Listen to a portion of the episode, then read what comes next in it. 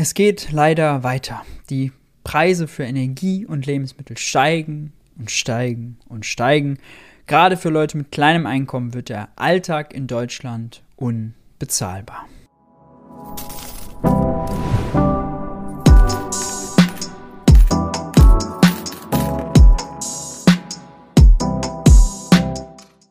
Hi und herzlich willkommen bei Geld für die Welt. Ich bin Maurice, auf diesem Kanal dreht sich alles um die Frage, wie geht progressive Wirtschaftspolitik? Progressive Wirtschaftspolitik würde natürlich Inflation versuchen, möglichst zu vermeiden.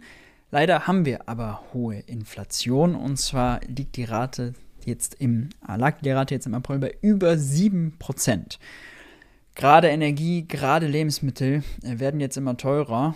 Es ist nicht mehr nur noch in der Statistik ablesbar, sondern die Leute gehen in den Supermarkt und merken, ey, die Butter, die Gurke, die Paprika, all das ist teurer geworden. Und das belastet natürlich kleine Geldbeutel umso mehr.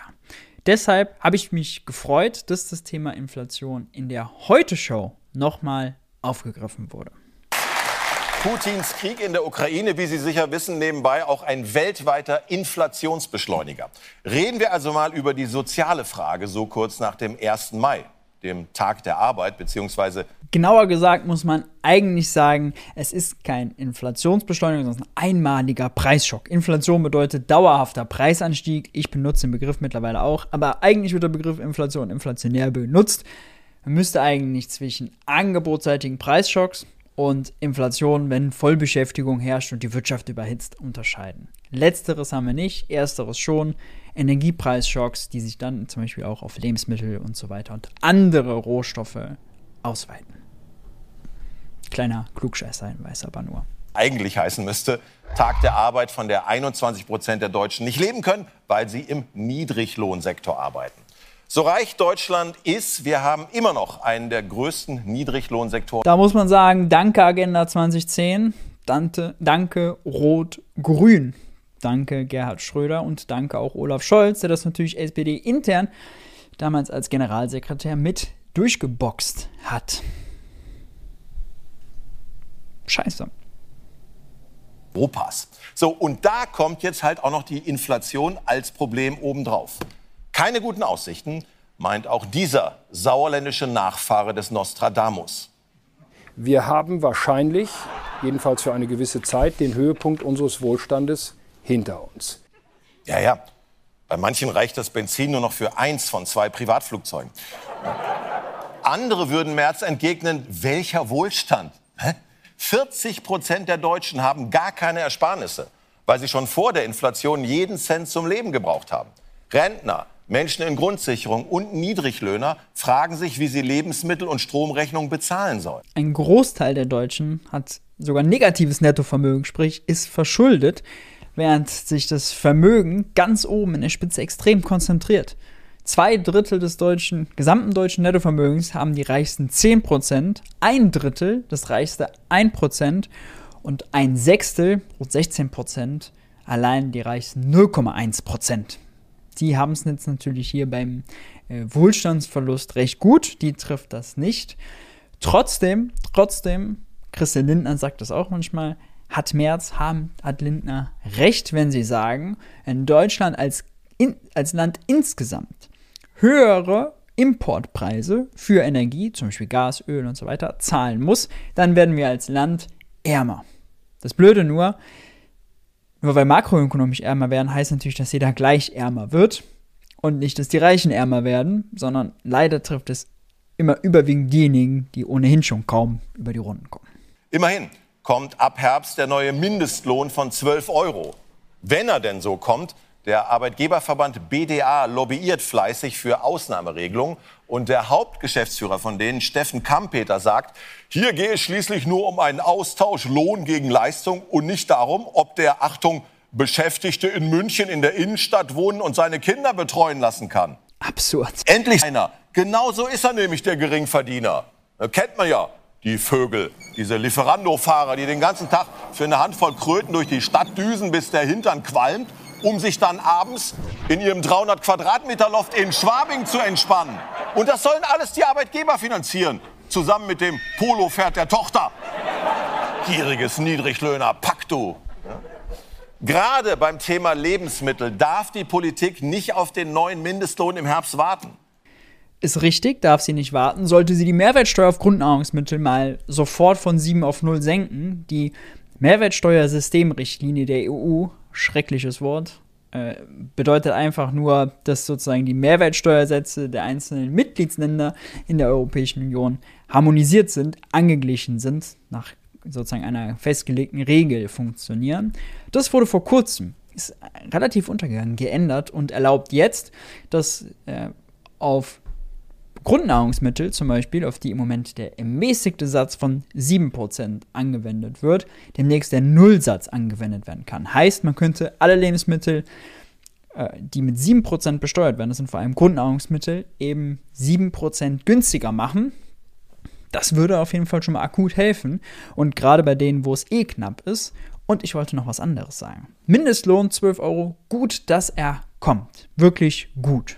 Aber leider nicht gut genug, denn schon zweitausendachtzehn, das hat die Linksfraktion, glaube ich, damals abgefragt und das äh, Arbeitsministerium hat das dann ausgerechnet, dass schon damals äh, der Mindestlohn bei zwölf Euro dreiundsechzig hätte liegen müssen, damit jemand, der sein ganzes Leben lang Mindestlohn bezieht, sollten natürlich die meisten eh nicht, aber wer sozusagen äh, nur Mindestlohn bezieht, ähm, zwölf Euro dreiundsechzig müsste der Mindestlohn dann sein, damit er eine Rente hält, die oberhalb der Grundsicherung liegt. Also eine Rente, für die sich das Ackern dann wenigstens gelohnt hat. Und selbst da liegen die zwölf Euro jetzt noch äh, drunter, weit zurück. Und das war zweitausendachtzehn. Mittlerweile haben wir zweitausendzweiundzwanzig und äh, ein gestiegenes Preisniveau, müsste der Mindestlohn viel, viel höher sein. Naja, zwölf Euro, guter erster Schritt, aber trotzdem dranbleiben. Am besten dreiundzwanzig direkt wieder einen großen Schritt machen, vierundzwanzig wieder einen großen Schritt. Jetzt lassen sie es ja wieder die Mindestlohnkommission machen, diese elendige Mindestlohnkommission, die dann immer nur sozusagen sich an der sonstigen Lohnentwicklung orientiert. Was Quatsch ist, weil der Mindestlohn grundsätzlich absolut vom Niveau zu niedrig ist. Und nur wenn er vom Niveau dann Schritt hält mit anderen Löhnen, das, ist, das reicht nicht. Leute, es reicht nicht, ran an den Mindestlohn, ran an den Mindestlohn. Ja. Und natürlich für Vollbeschäftigung sorgen, damit überhaupt Leute den Mindestlohn bekommen können. Den Mindestlohn bekommt nur, wer auch Arbeit findet. Es gibt aber auch in Deutschland immer noch zu viele Leute, die Arbeit suchen, qualifiziert sind, motiviert sind, aber keine Arbeit finden. Immer noch Arbeitslosigkeit. Preise für Brot und Gemüse explodieren jetzt schon vor sich hin. Tatsache, ein Bund Lauch ist plötzlich das ideale Geschenk. Ja. Ja. Und es ist in Wirklichkeit gar nicht lustig. Inflation erschüttert das Vertrauen in den Staat und gefährdet so langfristig die Demokratie. Immer mehr Menschen, übrigens auch solche mit Arbeit, müssen sich Lebensmittel bei der Tafel holen.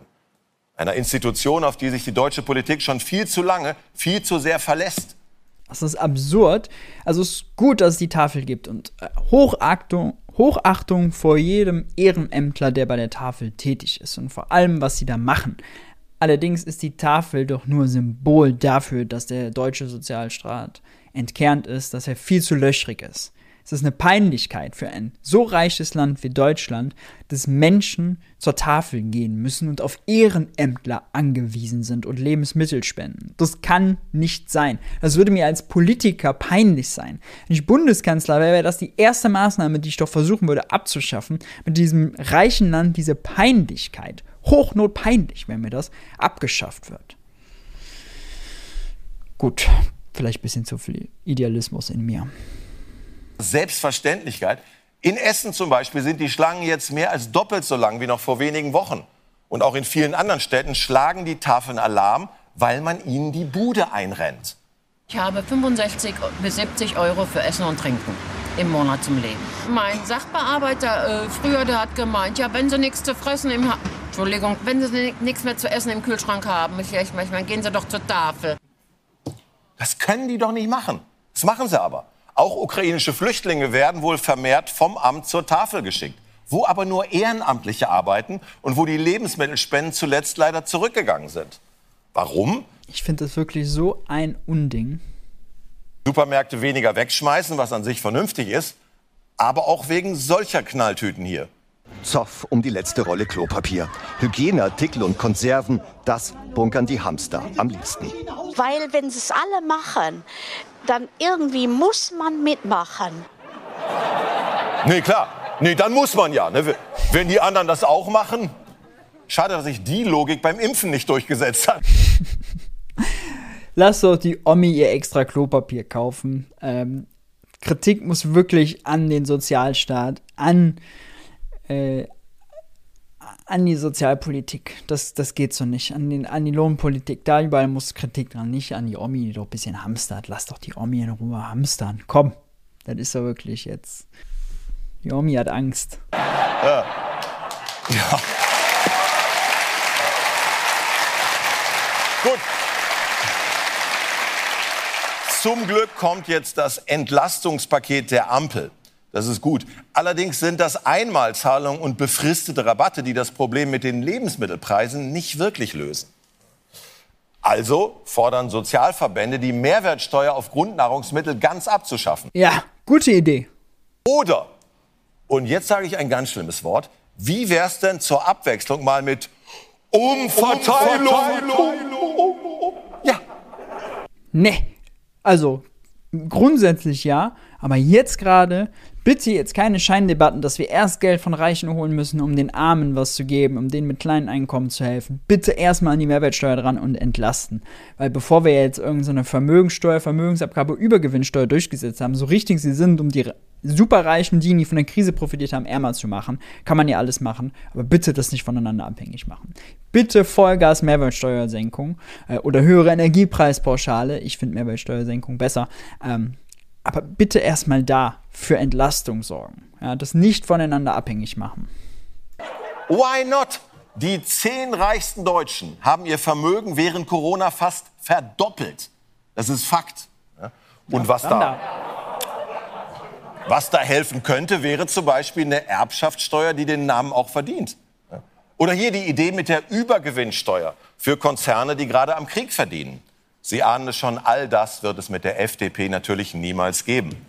Das ist schade, sehr schade. Aber komm, dafür, das ist die gute Nachricht, eröffnet im nächsten Jahr direkt neben dem Europapark Rust das Freilichtmuseum Leben wie vor der Inflation. Das wird irre, wirklich. Da kann man, jetzt nur mal zum Beispiel, da kann man an so einer Fake-Tankstelle Szenen aus vergangenen Tagen bestaunen. Benzin tanken für unter eins Komma sechzig. Und die, Be- die Besucher dürfen das fotografieren.